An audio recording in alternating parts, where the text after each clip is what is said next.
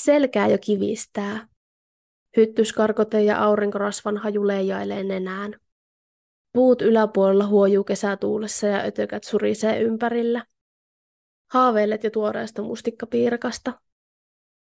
Olet mustikkametsässä ja edessä näkyy mätäsmättäältä pulleita mustikoita.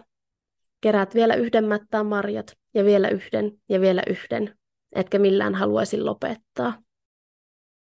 Kesästä tulee usein mieleen mansikkakakku, tuore mustikkapiirakka tai suoraan pensaasta napattu pullea vadelma. Monenlaiset marjat ovat meille tuttuja ja jopa arkisia kesäherkkuja, joita syödään ja säilytään.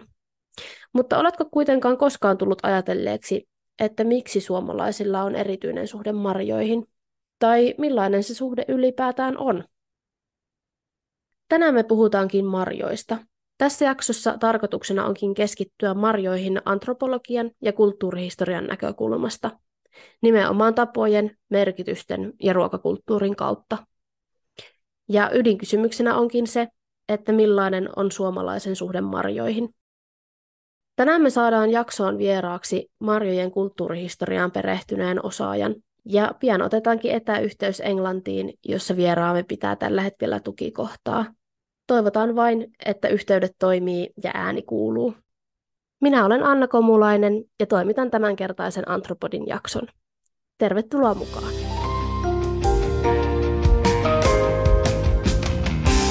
Antropodi. Tämänkertaisen jakson vieraana on Suomessa ja maailmalla tunnettu kulttuurihistorian tutkija, dosentti ja tietokirjailija. Tervetuloa Hannele Klementtilä McHale. Kiitos. Hannele, haluaisitko ihan aluksi vähän kertoa itsestäsi kuulijoille? Että miten olet päätynyt kulttuurihistorian tutkijaksi ja mikä, mikä eniten kulttuurihistoriassa kiinnostaa? No siis mä opiskelin aikoinaan moni, monia eri aiheita, mutta historia on kiinnostanut aina ja kielet ja kirjallisuus, niin kulttuurihistoriassa sitten äh, plus taidehistoria, joka myös kiinnostaa. Ja no se nyt olisi voinut olla joku muukin aikakausi kuin keskiaika, mikä oli se mun se aihe, mihin mä rupesin erikoistumaan. Että niin siinä vaan sitten kävi ja sitten yhdessä vaiheessa ei kannattanut enää hirveästi vaihtaa, vaihtaa niitä teemoja. Eli tota, aika paljon on julkaissut keskeästä, mutta myös tällaisia kautta aikain teoksia. Eli joku teema, mitä mä käsittelen kautta aikain, kuten esimerkiksi Marjojen historia on ollut yksi tämmöinen Joo, ja ulkomailla tosiaan olen asunut viimeiset vuodet. Englannissa nyt tämän viimeisimmän vuoden ja sitä ennen, muun muassa Amerikassa ja lähi -idässä. Joo. Sä tuossa mainitsitkin, että, että keskiajan kulttuuri kiinnostaa sinua ja, ja sinut oikeastaan tunnetaankin keskiajan kulttuurin tutkijana. Ja, ja tuossa mainitsit myös lyhyesti marjat ja, ja oot, oot kiinnostunut myös kulttuurihistoriasta nimenomaan ruoan kautta. Ja, ja julkaisitte kasvibiologi Laura Jaakolan kanssa vuonna 2011 tosiaan tämmöisen kirjan nimeltään Mansimarjasta punapuolaan, jossa tarkastelet marjojen kulttuurihistoriaa. Niin haluaisinkin kysyä, että mikä on sinun suhteesi marjoihin? Miten sä oot aikanaan kiinnostunut nimenomaan marjoista? No, varmaankin liittyy perhetaustaan, että marjat kuulu ruokavalioon, niitä kasvatettiin ja kasvoi pihalla ja söin niitä ja jotenkin oli läsnä arjessa.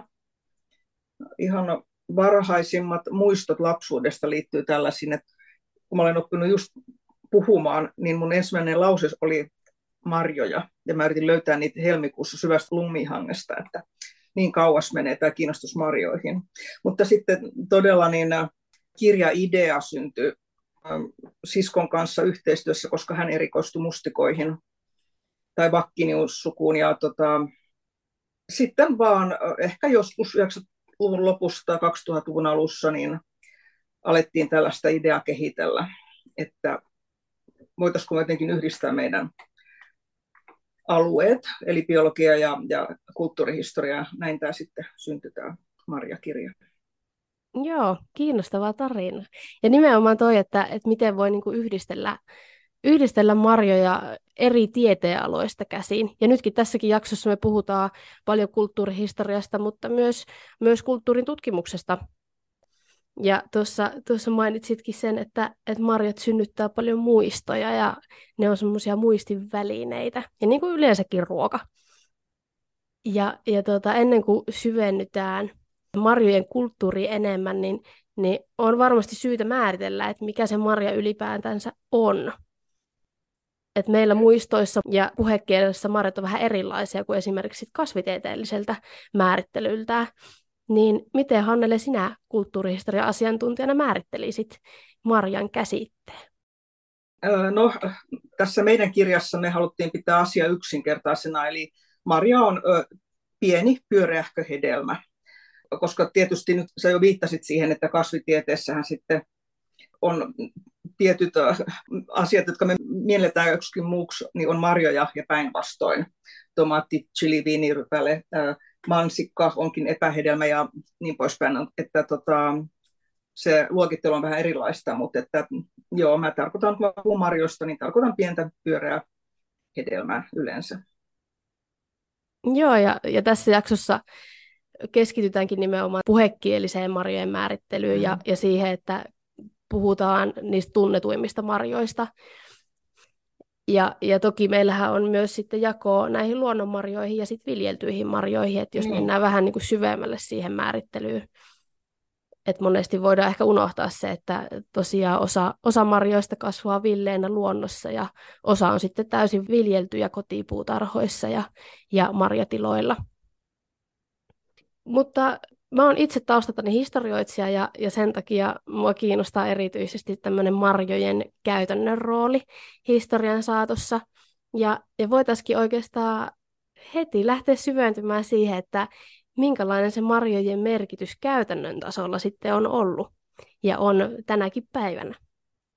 Niin, tosiaan marjathan on hirveän monipuolisia tai monipuolisempia kuin mitä nopeasti ehkä ajattelee. Et ensimmäisenä tulee mieleen sitten marjat ravintona, mutta sitten itse asiassa niillä on ollut paljon rohtokäyttöä historiassa. Ja ne on to, toiminut, tarjonnut raaka-aineita monien muuhunkin tarkoitukseen, esimerkiksi vaikka värjäämiseen, kankaiden lankojen värjäämiseen, ruokien värjäämiseen, kosmetiikkaan, niitä on käytetty koristeina, magiassa ja suojaaviin tarkoituksiin.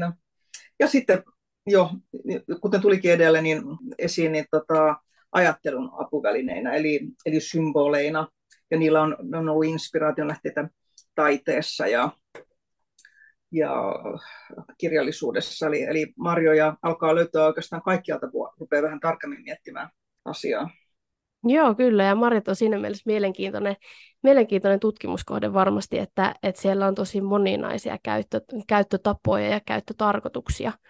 Jos me mietitään marjoja enemmän ravintokäytössä, niin varsinkin nykyään ja myöskin aiemmin tärkeimpinä talousmarjoina on ihmiset käyttäneet mustikkaa, puolukkaa, vadelmaa ja lakkaa ja toki myös sitten tyrniä ja karpaloa ja herukkaa.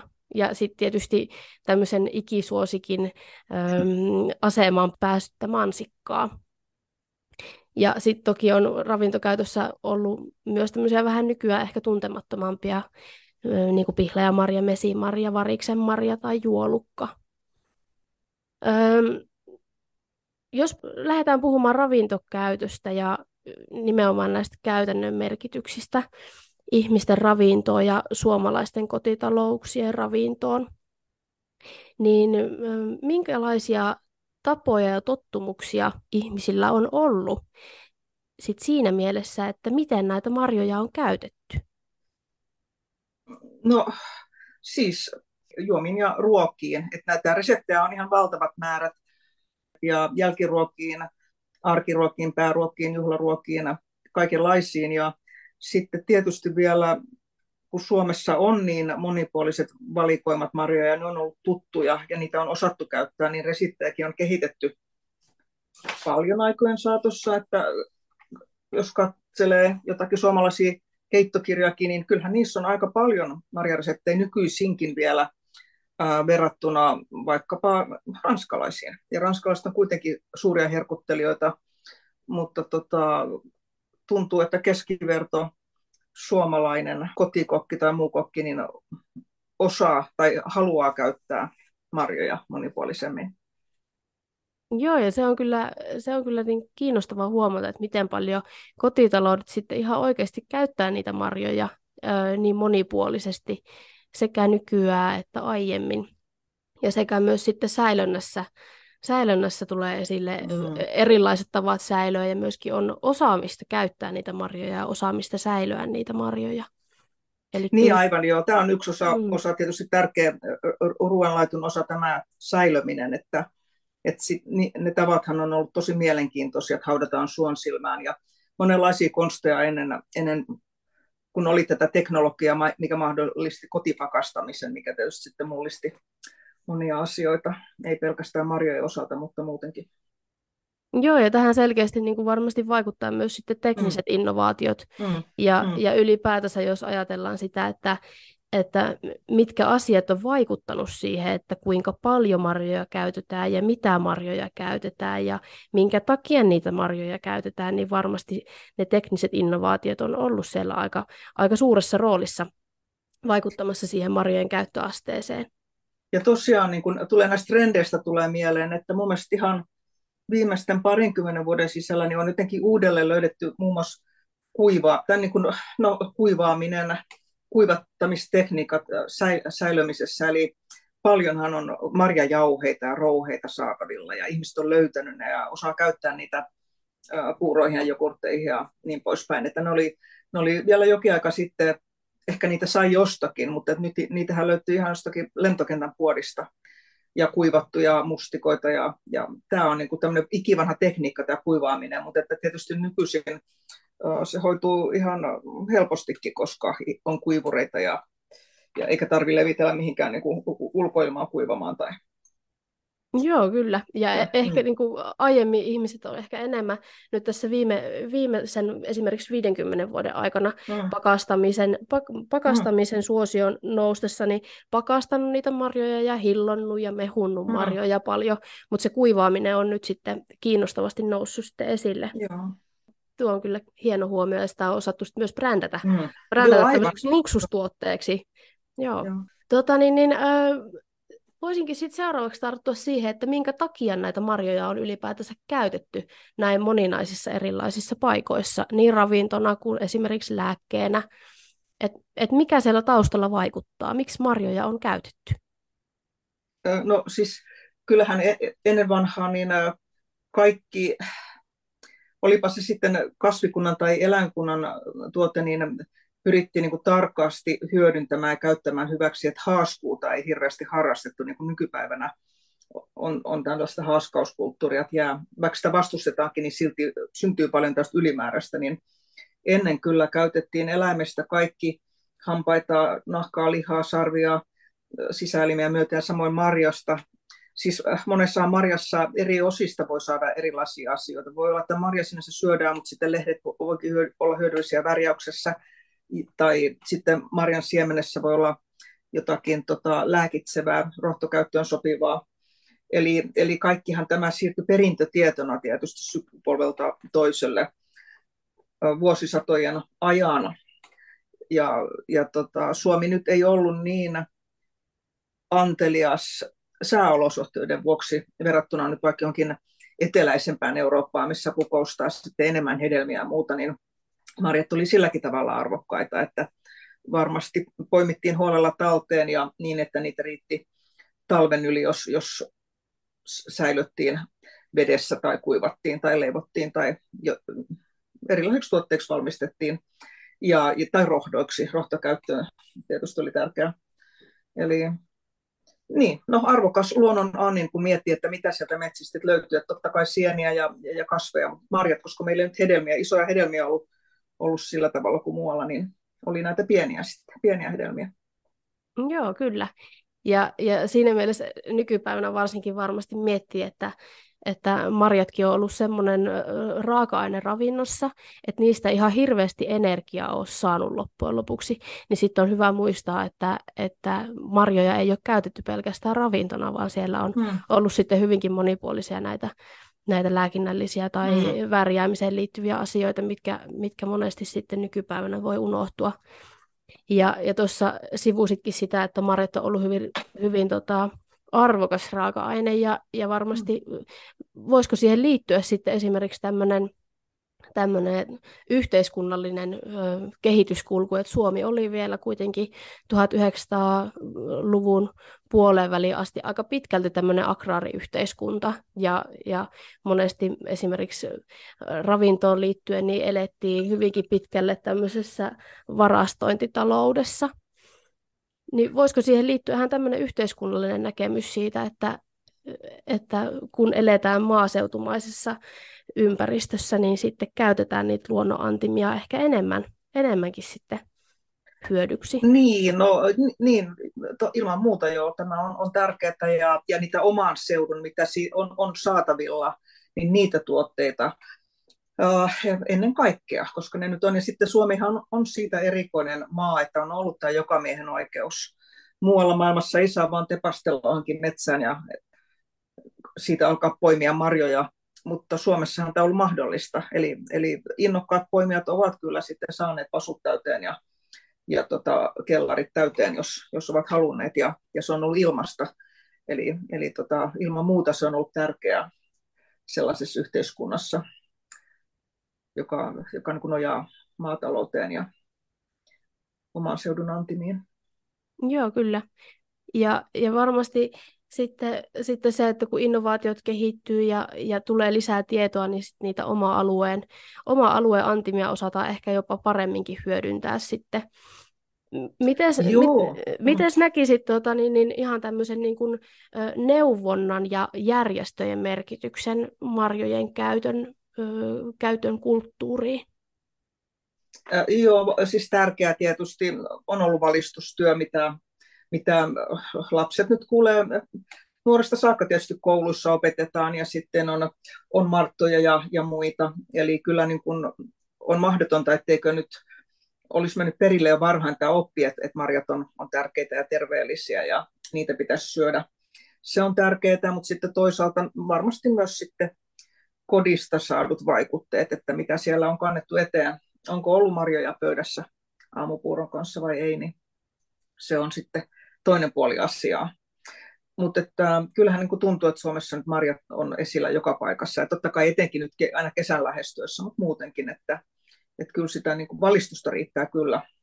Ja se, se on tärkeää. Mutta se vaan, että tuossa kun aikaisemmin sanoit, että onko se arvostus nyt lisääntynyt, kun tuli innovaatioita ja muita, niin toisaalta sitten tietysti, miten niin kuin tämä maailma on muuttunut aika nopeastikin nyt, niin toisaalta sitten kun jossakin vaiheessa alkoi tulla valtavasti muualta muuta tuotetta, niin hedelmiä ja kaikkea, niin voi olla, että siinä pohtii, en tiedä onko tämä tutkittu, mutta saattaa olla notkahdus, koska jos yksi, kaksi onkin kaikkea muuta tarjolla, niin vaikka marjoja arvostettiin, suomalaisia marjoja, niin sitten kun sitä valikoimaa niin valtavasti, niin voi hetkeksi unohtua. Mutta musta tuntuu, että, että nyt ne on kyllä hyvin taas sit löydetty. Että joku appelsiini ei ole niin jännittävä kuin se oli joskus aikaisemmin. Päinvastoin voi olla, olla tota, enemmän tavoiteltua saada vaikka messimaria tai lakkoja omaan pöytään. Joo, kyllä. Ja, ja tuossa kun mainitsitkin sen, että, että kodilla on varmasti ollut suuri merkitys että samalla lailla kuin järjestöt, jotka neuvoo, niin myöskin kodit välittää semmoista ylisukupolvista ja periytyvää tietoa ja sellaista hiljasta tietoa myöskin. Ja sitähän sanotaan, että, että kulttuuri on kaikki se, mitä me välitetään aina uusille sukupolville ja uusille sukupolville. Eli, eli sieltä me varmasti omaksutaan aika paljon sellaisia asioita, mitä ei välttämättä edes hoksata, hoksata itsekään. Kyllä.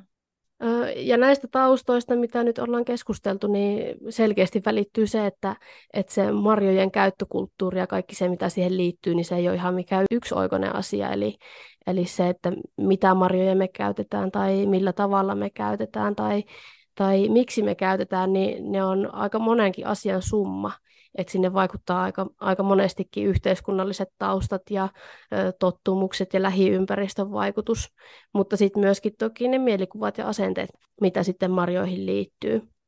Joo. Se on aivan totta ja sitten mikä on tietysti mielenkiintoista, kun asunut eri paikoissa, niin se ei todellakaan liity joku marjan asema niin siihen, että onko sitä saatavilla vai ei, koska esimerkiksi täällä Englannissa niin, niin tota, No on kaksi sellaista kategoriaa, mitkä minua hämmästyttää jatkuvasti. Toinen on sienet. Ihmiset syö aika vähän sieniä, niitä on aika vähän kaupoissa ja niitä ei osata kerätä, koska ihmiset pelkää, että suurin piirtein kaikki sienet on myrkkysieniä.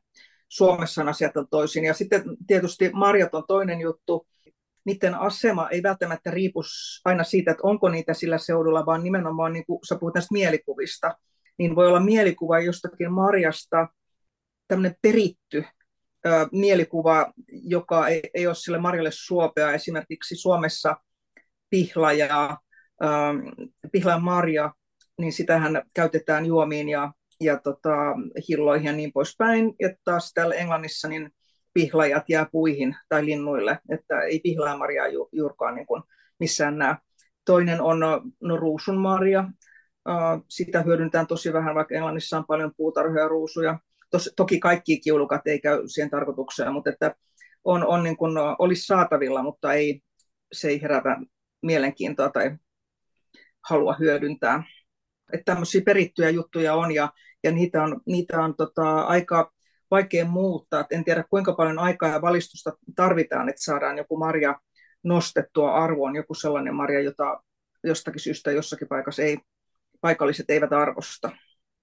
Mutta kyllä Suomessa nyt marjat aika hyvin niin kun tunnetaan ja tiedetään, ja että mit, mitkä on niiden ominaisuudet kun sanoit, että, että Englannissa esimerkiksi ei käytetä pihlajanmarjaa kovinkaan paljon, niin kulttuuristahan nimenomaan kertoo myös se, että mitä on jätetty sen kulttuurin ulkopuolelle.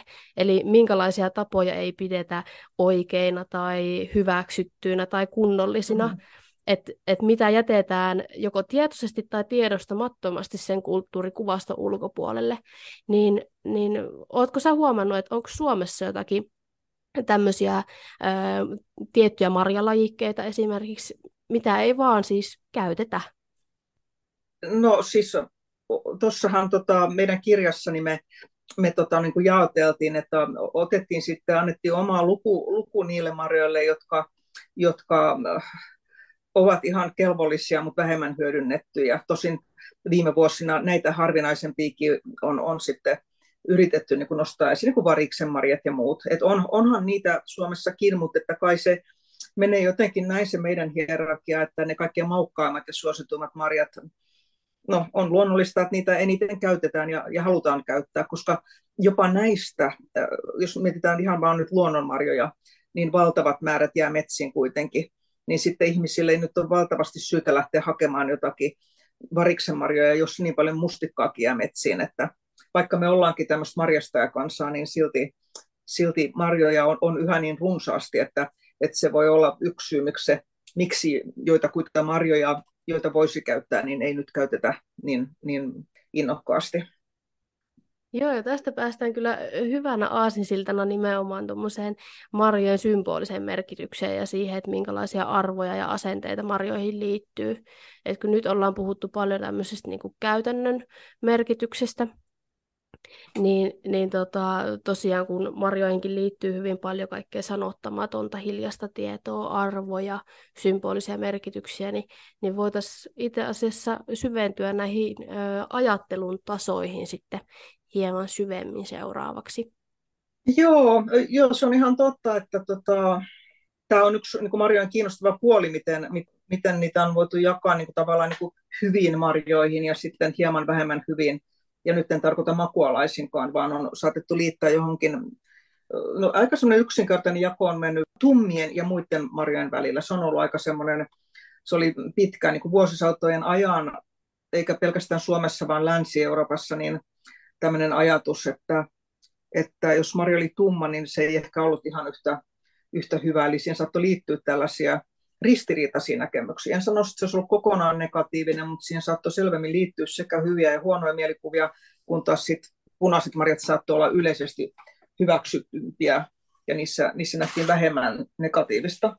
Se on, se on tämmöinen yksi mielenkiintoinen asia. Ja tietysti oli kaikki tällaisia uskomuksia, että matalalla kasvavat eivät ole aivan yhtä hyviä kuin korkealla kasvavat marjat. Ja nyt taas puhun hyvästä siinä mielessä, että että millaisia niin myönteisiä symboleita ja asiayhteyksiä niihin liittyy. Eli en, en mausta lainkaan. Tämä on, tämä on tota hyvin, hyvin mielenkiintoista. Ja kuitenkin toisaalta sellainen asia, mikä nyt ei ole enää ihan niin, niin paikkansa pitävä nykypäivänä. Ja sitten tietysti täytyy nyt mainita tähän niin kuin ihan sivu, sivujuonteena, että esimerkiksi Amerikassahan niin kuin mustikka on todella korkeassa arvossa, että amerikkalainen kuin mustikka, piirakka, sanonta ja niin poispäin, että, että siellä, siellä tota, mustikka ei ainakaan kärsi mistään tämmöisestä epäluulosta nykyisin. Mielenkiintoinen näkemys siinä mielessä, että, että kun marjoja arvotetaan eri tavalla, kun nykypäivänä niin pidetäänkö puutarhamarjoja vai metsämarjoja parempana, mm.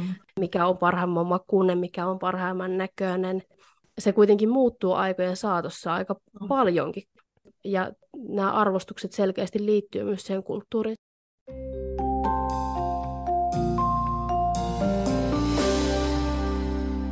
Jos mietitään niin tämmöistä marjojen symboliarvoa, niin nykypäivänä varmasti aika monelle tulee mansikasta mieleen kesä tai mustikasta mieleen mustikkapiirakka. Ja, ja se marja, mitä sitten käsitelläänkin, niin ne monesti assosioituu tosi vahvasti ö, kesään ja varsinkin sitten niihin lapsuuden kesiin, mistä, mistä ihan aluksi mainitsitkin. Ja nykypäivänä toki sitten on tämmöinen niin sesonkiajan ruokailu noussut tosi vahvasti ö, trendiksi. Niin millä tavalla marjoja voi käyttää muistin välineenä? Onko marjoilla jonkunlaista nostalgia-arvoa? No selvimmin tämä varmaan, tämä helpoin esimerkki on tietysti esimerkiksi elokuvat, miten elokuvissa voidaan käyttää tai lauluissa tai kirjoissa ja kuvataiteessa niin marjoja kytkeä ne lapsuuden kesiin tai ensirakkauteen tai tällä tavalla. Tämä on ihan niin kuin helppoa symboliikkaa.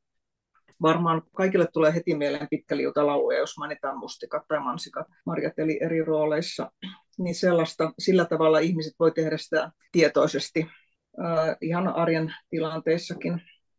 Mutta että, että todella niin kun, äh, on, on mielenkiintoista, jos alkaa tähän marja-aiheeseen perehtyä, niin alkaa nähdä myös vanhempien aikojen taidettakin ihan eri tavalla, kun alkaa huomaamaan sieltä niitä, että hetkinen, että, että tuota mansikoita, tuossa on netsyt marjaistu puutarhassa ja sitten siellä onkin näitä mansikoita ja mansikan kukkia ja kolme lehteä ja tämä symboliikka, tai Jeesuslapsia, Maria, punaiset marjat, niin kun menee museoihin, niin alkaa huomata, että tämä toistuu, ja sitä on tehty ihan systemaattisesti niin kuin vanhassa taiteessa käytetty käytetty marjoja tähän tapaan pyhissä yhteyksissä. Sitten tietysti teoksia, kuten Hieronus Vossin maallisten ilojen puutarha, joka on ihan tämmöinen niin kuin, äh, melkein, melkein kuin joku hallusinaatio, niin, tai tämmöinen dalimainen, aivan uskomaton teos, valtavan kokoinen, ja siinä on niin paljon tapahtumia meneillään, marjoja, isoja, pieniä, kaiken kokoisia, ja taivaan ja he, helvetin olentoja ja hybridejä. Eli no siinä marjat on tietysti eivät ehkä täysin positiivisessa roolissa, vaan enemmän tämmöisenä niin kuin, äh, viittauksena maallisiin iloihin ja viettelyksiin ja, ja syntiin pikemminkin. Mutta joo, että kyllähän näitä, näitä esimerkkejä on, on ihan valtavasti, kun niitä rupeaa, rupeaa tarkemmin etsimään. Joo, ja se on kiinnostavaa huomata, mm. että, että miten niin kuin, näinkin pienillä asioilla kuin marjoilla mm. on niin valtava mm. symbolinen merkitys mm. ollut sekä historian saatossa, mutta myöskin nykyään. Eli, eli nykyisin ihmiset ajattelee monesti sitä ää, marjasatoa nimenomaan sen nostalgian kautta, mutta myöskin aika vahvasti myös terveyden kautta. Eli marjat symboloi hyvinkin vahvasti tämmöistä hyvinvointia ja varmasti se on yksi syy, miksi tänä päivänä marjoja kulutetaan niin paljon. Eli ne hyvinvointiarvot ja terveellisyysarvot on noussut niin, niinkin korkeaseen asemaan. Joo, se on aivan totta, että nyt todella niin kuin tämä marjojen terveellisyys on aikaisemmin se liittyy kansanperinteeseen ja oli vanhoja terveysohjeita ja neuvottiin syömään marjaa, nyt kun on tieteellisesti todistettu, että mitä, mistä marjat koostuu ja mitä vaikutuksia niillä voi olla terveyteen, niin niin toden totta, niin kyllä ne niin kuin on, on silläkin tavalla tosi, tosi voimakkaasti esillä, esillä ihan joka puolella länsimaita. Musta, musta marjat niin kuin on, sen näkee ihan, no sanotaan hotelleissa ja kaupoissa ja tuntuu, että marjat on saanut enemmän sijaa täälläkin, vaikka aika, mainitsin aikaisemmin, että ei osata englanniksi käyttää niin monipuolisesti kuin Suomessa, niin kauppojen valikoima kymmenes vuodessa muuttunut sillä tavalla, että marjatiski on entistä isompi. Läpi vuoden nykyisin pystyy ostamaan tuoreita mustikoita. Mustikat, karhunvatukat, vadelmat, mansikat läpi vuoden on saatavilla. Eli, eli laadukkaampina ja sitten isompia määriä on paremmin esillä. Että kyllä tuntuu, että ihmiset on niin tiedostanut, tiedostanut marjat ja nimenomaan, kuten mainitsit, niin terveyssyistä. Eli se on niin kuin tähän liittyvä ilmiö. Kyllä, ja siinä, siinä terveellisyysnäkökulmasta täytyy muistaa se, että, että marjojen terveellisyyttä on kuitenkin korostettu jo suhteellisen pitkään historian saatossa, niin se kyllä sitten saa ihmisten mieliä muuttumaan ja, ja varsinkin silloin 1900-luvun vaihteessa, niin, niin Suomessakin hyvin paljon korostettiin sitä, että kun syöt marjoja, niin ö, sitten lähtee keripukki, etkä saa tuberkuloosia. Eli, eli kyllähän se valistustyö varmasti vaikuttaa.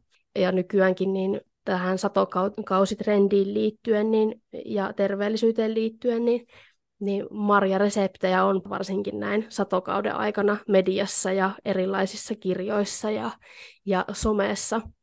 että se varmasti vaikuttaa myös siihen ihmisten ajattelutapoihin. Hmm. Joo, mulle tuli tästä vielä tästä statuksesta mieleen, mistä oli hiukan aikaisemmin puheeni tämmöinen yksi esimerkki näistä englantilaisista kaupoista. Eli tois, mä asun aikaisemmin, no nyt, nyt mä asun maaseudulla, mutta mä asuin Lontoon keskustassa Harrodsin vieressä, kuuluisan luksustavaratalon vieressä, niin siellä oli toisinaan pieniä määriä metsämansikkaa myynnissä. Ja, ja tota, siis se oli joku ihan järkyttävä se hintakin. Ja sitten ne oli vielä semmoisia vähän nääkähtäneitä, kun metsämansikkoiden yksi piirre on se, että niitä ää, ei pysty kovin hyvin koskaan voinut kaupallistaa kovin hyvin. Et osa marjoista, niin kuin mesimarja myös, niin on sellainen, että se pitäisi kyllä mieluiten syödä heti, kun sen poimii koska jos sitä yrittää pakata lähteä kuljettamaan, niin se niin kuin hyvin pian nahistuu hiukan epämiellyttäväksi.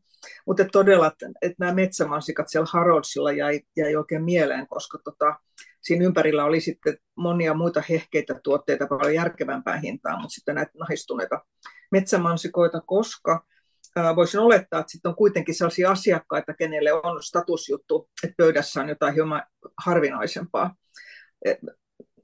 tavallinen puutarhamansikka ei nyt ole mikään erikoisuus nykypäivinä, mutta tota, metsämansikka on ja tulee olemaan. Joo, ja tuohon, tuohon tota, niin, niin tarinaa täytyy siinä mielessä tarttua tässä vaiheessa, että tuossa että kerroitkin, että että onko se sitten ihmisille joku tämmöinen statusjuttu, että jos on, on metsämansikkaa, metsämansikkaa tarjolla omassa pöydässä, mm. niin ta, jos miettii suomalaisia kotitalouksia, niin kertooko se jollain tavalla henkilöstatuksesta, että hankkii marjoja? Esimerkiksi se hankintatapa tai hankintamäärät, niin kertooko ne jollain tavalla ihmisestä? No siis varmasti ne nyt kertoo ihmisestä, jos on esimerkiksi itse poiminut valtavat määrät mustikkaa, että on tämmöinen samoilija keräilijä luonne, niin onhan se aina arvostettavaa, mutta tietysti Marjos on myös se arkisempikin puoli, että jos se nyt on vaan se pakastin täynnä sitä mustikkaa ja puolukkaa, niin, niin ei se ihminen silloin välttämättä mikään hienostelija ole suinkaan, kun taas jos sieltä löytyisi jotakin hyvinkin erikoista, että olisi omin käsin poimituista mesimarjoista valmistettu likööri, niin se on sitten taas erilainen tyyppi, kenellä, kenellä on sellaista tarjolla. Eli, eli tota noin, niin kyllähän ne jotakin aina kertoo, mutta ei, ei välttämättä laisinkaan mikään korkean statuksen tavoittelusta, mutta ehkä terveyden tavoittelusta tai suomalaisen luonnon arvostamisesta. Ihan monenlaisista asioista tosiaankin. Joo, ja ruoavullahan mm. aika monesti määritellään itseä, mm. ilmaistaan niitä omia arvoja ja, ja sillä, että minkälaista ruokaa vaikka kuluttaa tai miten niitä marjoja käyttää, niin se voi mm. kertoa siitä, että halutaan erotella me ja muut tai yhdistää sitä omaa, omaa lähiyhteisöä, vaikka lähteä perheen kanssa marja, marjaretkelle ja puhdistaa mm. vaikka yhdessä marjoja, että siinä on ehkä semmoinen yhteisöllisyyttä viestivä, viestivä näkökulma myöskin. Mutta mut kyllä, toki varmasti marjojen käyttö ja toki myöskin se hankintatapa niin kertoo ihmisestä. Et nykypäivänäkin marjat esimerkiksi ihan valmiina torilta ostettuina, niin voi olla aika, aika tyyriitäkin niin tietysti se, että varmasti viestii, varmasti viestii että, että jos ihminen ostaa marjoja, niin viestii vauraudesta tai viestii ahkeruudesta kerätä ne marjat itse tai ahkeruudesta kasvattaa ne itse, mutta toki sitten siitä hyvinvoinnin, hyvinvoinnin edistämisestä. Aivan totta, joo. Tietysti useimmat ihmiset ei välttämättä ajattele sitä tätä kautta, että, että ne tie, haluaisivat viestiä yhtään mitään, mutta tietysti ulkopuolinen voi lukea sitä, lukea sitä viestiä sitten. Jos on semmoisen analyyttisen ajattelutapaan taipuvainen henkilö, niin voi, voi lueskella sitten marjojen käyttötavoista käydessään kylässä. Niin, ja oikein aika mm. tiedostamattomia mm. asioita, että ei ja. välttämättä halua viestiä mm. marjojen käytöllä mitään tai ajattelee sen nimenomaan sellaisena mm. arkisena asiana, mutta nämäkin on tämmöisiä aika kiinnostavia kulttuurin tutkimuksen sopukoita, että, että oivalletaan myöskin se, että tämmöiset hyvin arkisetkin asiat voi viestiä ihmisistä aika paljonkin. Mutta mut toi on kyllä kiinnostavaa, että, että me eletään aika semmoisissa rinnakkaisissa todellisuuksissa ja rinnakkaisissa kulttuureissa, että osa käyttää niitä marjoja hyvinkin paljon, haluaa edistää tämmöistä terveyttä, mahdollisesti ostaa ne marjat jostain, ja toinen taas edistää sitä omaa terveyttä, mutta vaikka itse kerännyt ne marjat, eikä halua, mm. halua ajatellakaan sitä, että ostaisi niitä marjoja jostain. Ja joku ei välttämättä käytä marjoja ollenkaan. Aivan. Hei, tuossa tota, jossain vaiheessa puhuttiin säilönnästä ja, ja myöskin sitten siitä, että, että marjoja saa ympäri vuoden sekä siellä Englannissa että sitten Suomessa saa esimerkiksi kaupasta ostettuna marjoja tuoreena ympäri vuoden ja sitten samaan aikaan myöskin ihmiset säilöö satokauden aikana aika paljonkin marjoja. Ja, ja tästä on hyvä esimerkki se, että monesti torilla tai metsissä, kun ihmiset hankkii näitä marjoja, niin saattaa tulla sellainen ajatus, että nyt on kyllä jo pakkanen täynnä, mutta mutta jos mä vielä yhden rasia ostaisin tai yhden laatikon ostaisin mansikoita tai jospa vielä keräisi yhemmättä mustikoita, vaikka niitä on jo ihan tarpeeksi niitä marjoja jo ennestään, niin mikä ihmiset saa säilömään, jos niitä marjoja saa läpi vuoden ja niitä vaikka olisi jo riittävästi itselle? Mikä saa ihmisen hamstraamaan marjoja? Niin, no mä en tiedä.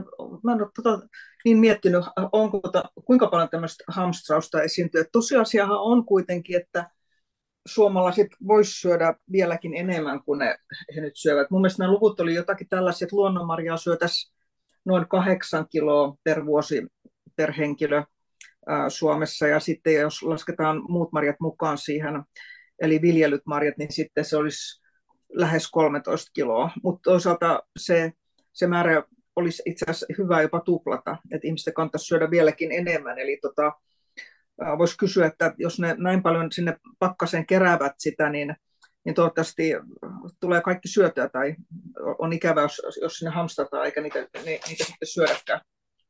Musta se on pelkästään niin positiivinen juttu, että niitä, niitä jaksetaan Suomessa edelleen kerätä, koska muissa Pohjoismaissa ilmeisesti tämä keräily on jo hiipunut Ruotsissa ja Norjassa, että suomalaiset on kuitenkin edelleen verrattain ahkeria keräämään marjoja. Ja niitähän siellä riittää siellä metsissä, huolimatta siitä, että on sitten joka kesäinen ilmiö, että tulee nämä riidat, kun tulee ulkomaalaiset poimijat ja sitten ei haluttaisi, haluttaisi niitä sinne metsiin, vaikka eihän ne marjat sieltä vielä toistaiseksi ole kyllä loppumassa, mutta tota noin, niin en mä, tie, mä, en, mä en ole tämmöisen hamstraamisen suoraan törmännyt. Mä tiedän kyllä, että meilläkin oli kotona aikoinaan oli pakkaset täynnä läpi vuoden.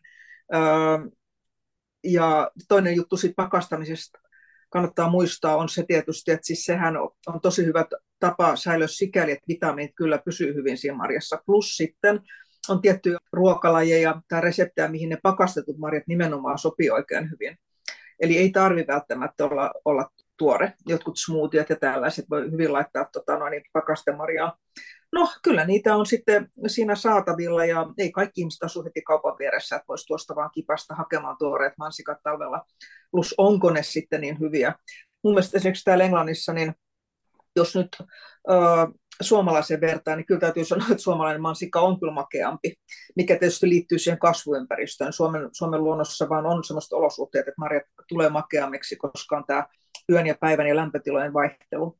Mutta joo, että ehkä se on semmoinen, että on sitten käsillä, käsillä niitä marjoja siinä sitten, vaikka, vaikka saisi kaupastakin, niin on omin käsin poimittu ja pakastettu. Ja siinä on joku ehkä semmoinen tota noin, niin, mukavampi mielikuva niistä marjoista, kun on, on itse hankittuja ja puhtaita. Tiedät niiden alkuperän, mistä ne on. Eihän kaupan marjoista aina voi olla varmakaan.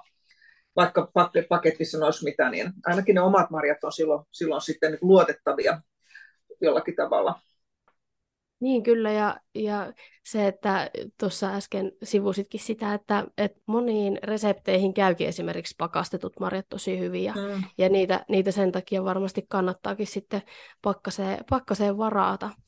Öö, mutta voisiko tähän liittyä jotenkin sellainen rakennettu mielikuva siitä, että suomalainen on ahkera ja suomalainen rämpii metsässä ja kerää itse marjat ja itse kerätty olisi niin kuin semmoinen kunnon marja, tuohon ehkä liittyy vähän myöskin se äh, samanlainen käsite kunnon ruuasta, että semmoinen mm. itse tehty olisi parempaa. On, on siinä kieltämättä semmoinen, jos mä menen kyläpaikkaan, jossa on itse kerätyt marjat, niin kyllä mä arvostan, että joku sen vitsi, on vitsinyt tehdä, että ilman muuta. Ja, ja tekeekö miten tietoisesti taas tämän marjojen keräjä sen tekee, sitä en osaa sanoa, että kuinka tiedostettu se on, mutta tota, ilman muuta, että ei siinä mitään negatiivista ainakaan ole, jos on pakkanen täynnä itse poimittuja marjoja. Päinvastoin.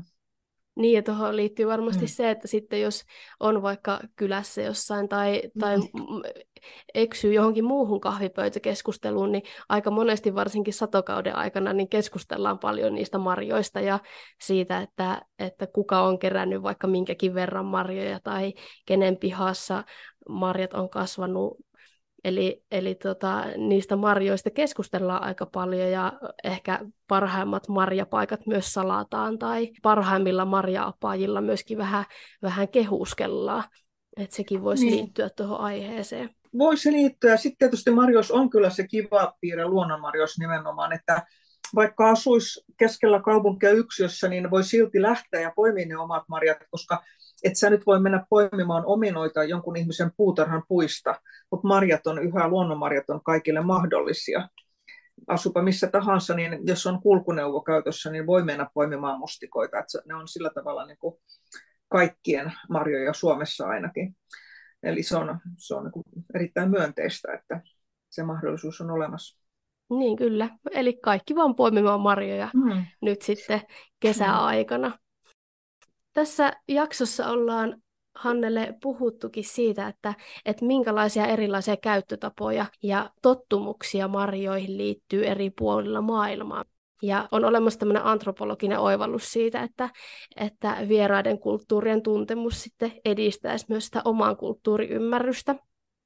Niin minkälainen käsitys sinulla on siitä, että mitä suomalaisten marjakäsitykset ja kulutus on kansainvälisesti katsottuna? No suomalaisilla on kyllä kansainvälisesti katsottuna paljon läheisempi suhde marjoihin. Ja totta kai siihen on ihan, ihan selkeitä syitä. Esimerkiksi jos puhutaan luonnonmarjoista, niin meillähän on metsiä ja meillä todella on joka miehen oikeus ja on paljon marjoja ja nämä on kaikkien saatavilla. Marjoja myös viljellään. Mutta marjat on aina ollut tuttuja suomalaisille, tutumpia kuin jos nyt mennään etelän suuntaan, missä on ensinnäkin vähemmän metsiä, vähemmän marjoja ja sitten enemmän hedelmiä, niin on aivan luonnollista, että suomalaisilla on syntynyt läheinen suhde marjoihin ja tästä kertoo totta kai marjojen monet nimet, millaisia niillä on ollut aikoinaan ja monet roolit kulttuurin tuoteissa. Eli aina on ollut tämä, tämä läheinen suhde marjoihin ja se on voimissaan nykyisinkin, että nyt on sitten uusia trendejä, näitä terveystrendejä ja, ja kokkailua ja kaikkea tällaista, jotka pitää marjat pinnalla ja muodissa läpi vuoden. Että ei ne ole mihinkään kadonnut, mutta on tullut uusia suhtautumistapoja, käyttötapoja ja mielikuvia marjoista. Mutta joo, kansainvälisesti katsottuna niin on marja suomalaisille tärkeä ja tärkeämpi kuin, jos nyt mietitään, että mikä on marjan rooli esimerkiksi no mietitään jotakin Ranskaa tai Englantia, niin kun se, siellä on muuta sitten kilpailemassa sitä marjaa vastaan, on hedelmiä ja, ja muita erilaisia ruokamieltymyksiä, niin sanoisin, että Suomi on niin kuin monellakin tavalla johtava marjamaa. Marja on tosiaan niin kuin keskeisellä siellä kulttuurissa. No siis tietysti Pohjois-Amerikassa myös on vähän samaa piirrettä, koska siellä on metsiä, siellä on marjoja, että sielläkin on marjoille omistettuja karnevaaleja ja eri kaupungeilla voi olla oma symbolimarja, eli on samanlaista läheisyyttä havaittavissa kuin suomalaisilla. Joo, ja tuossa aiemmin sanoit, että marjoja voitaisiin syödä vaikka vielä enemmänkin kuin nyt, niin voitaisiin ottaa ehkä mallia sitten kansainvälisesti siitä, että vielä enemmän, vielä enemmän juhlistettaisiin niitä marjoja ja järjestettäisiin mm. enemmän tämmöisiä tapahtumia marjojen ympärille. Niin, ilman muuta. Se on hyvä idea. Ja sitten kun vielä miettii, että miten erinomaisia suomalaiset marjat on terveellisempiä, puhtaampia kuin monissa paikoissa, niin, niin todellakin kannattaisi vielä vaan jaksaa nostaa niitä, että kun meillä nyt on tällainen aarre. Tämänkertaisessa Antropodin jaksossa ollaan päästy perehtymään marjoihin liittyvään kulttuuriin. Ollaan puhuttu marjojen käyttötavoista ja myöskin tämmöisestä merkityksistä ajatuksissa, syvennytty marjojen symboliikkaa. Jos kuitenkin ajatellaan kokonaisuuden kannalta, niin miten sä Annelle voisit tiivistää suomalaisen ihmisen suhteen marjoihin? No kansainvälisesti katsottuna niin marja on suomalaisille tärkeä. Suomalainen on marjastaja ja meidän kaikkien sisällä asuu pieni marjastaja vaikka ei enää marjastettaisikaan, mutta monet meistä on sitä tehnyt. Niin se elää, elää muistoissa mm. ja mm. elää myöskin nykypäivänä mm. Hyvinkin mm. vahvasti se marjien mm. käytön kulttuuri sekä ravinnossa mm. että sit muilla käyttötavoilla, taiteessa mm. tai kirjallisuudessa tai nimistössä, sanonnoissa. Eli se mitä ilmeisimmin on hyvinkin tärkeä suomalaisille. Näihin sanoihin on hyvä päättää tämänkertainen haastattelu. Kiitos Hannele Klementtilä McHale haastattelusta ja oikein mukavaa kesää. Kiitos. Ja näin saamme samalla päätökseen tämänkertaisen Antropodin jakson. Kiitos myös kaikille kuuntelijoille ja toivottavasti jakso inspiroi sinua käyttämään muutaman ajatuksen marjoihin näin käsillä olevan marjasesongin aikana.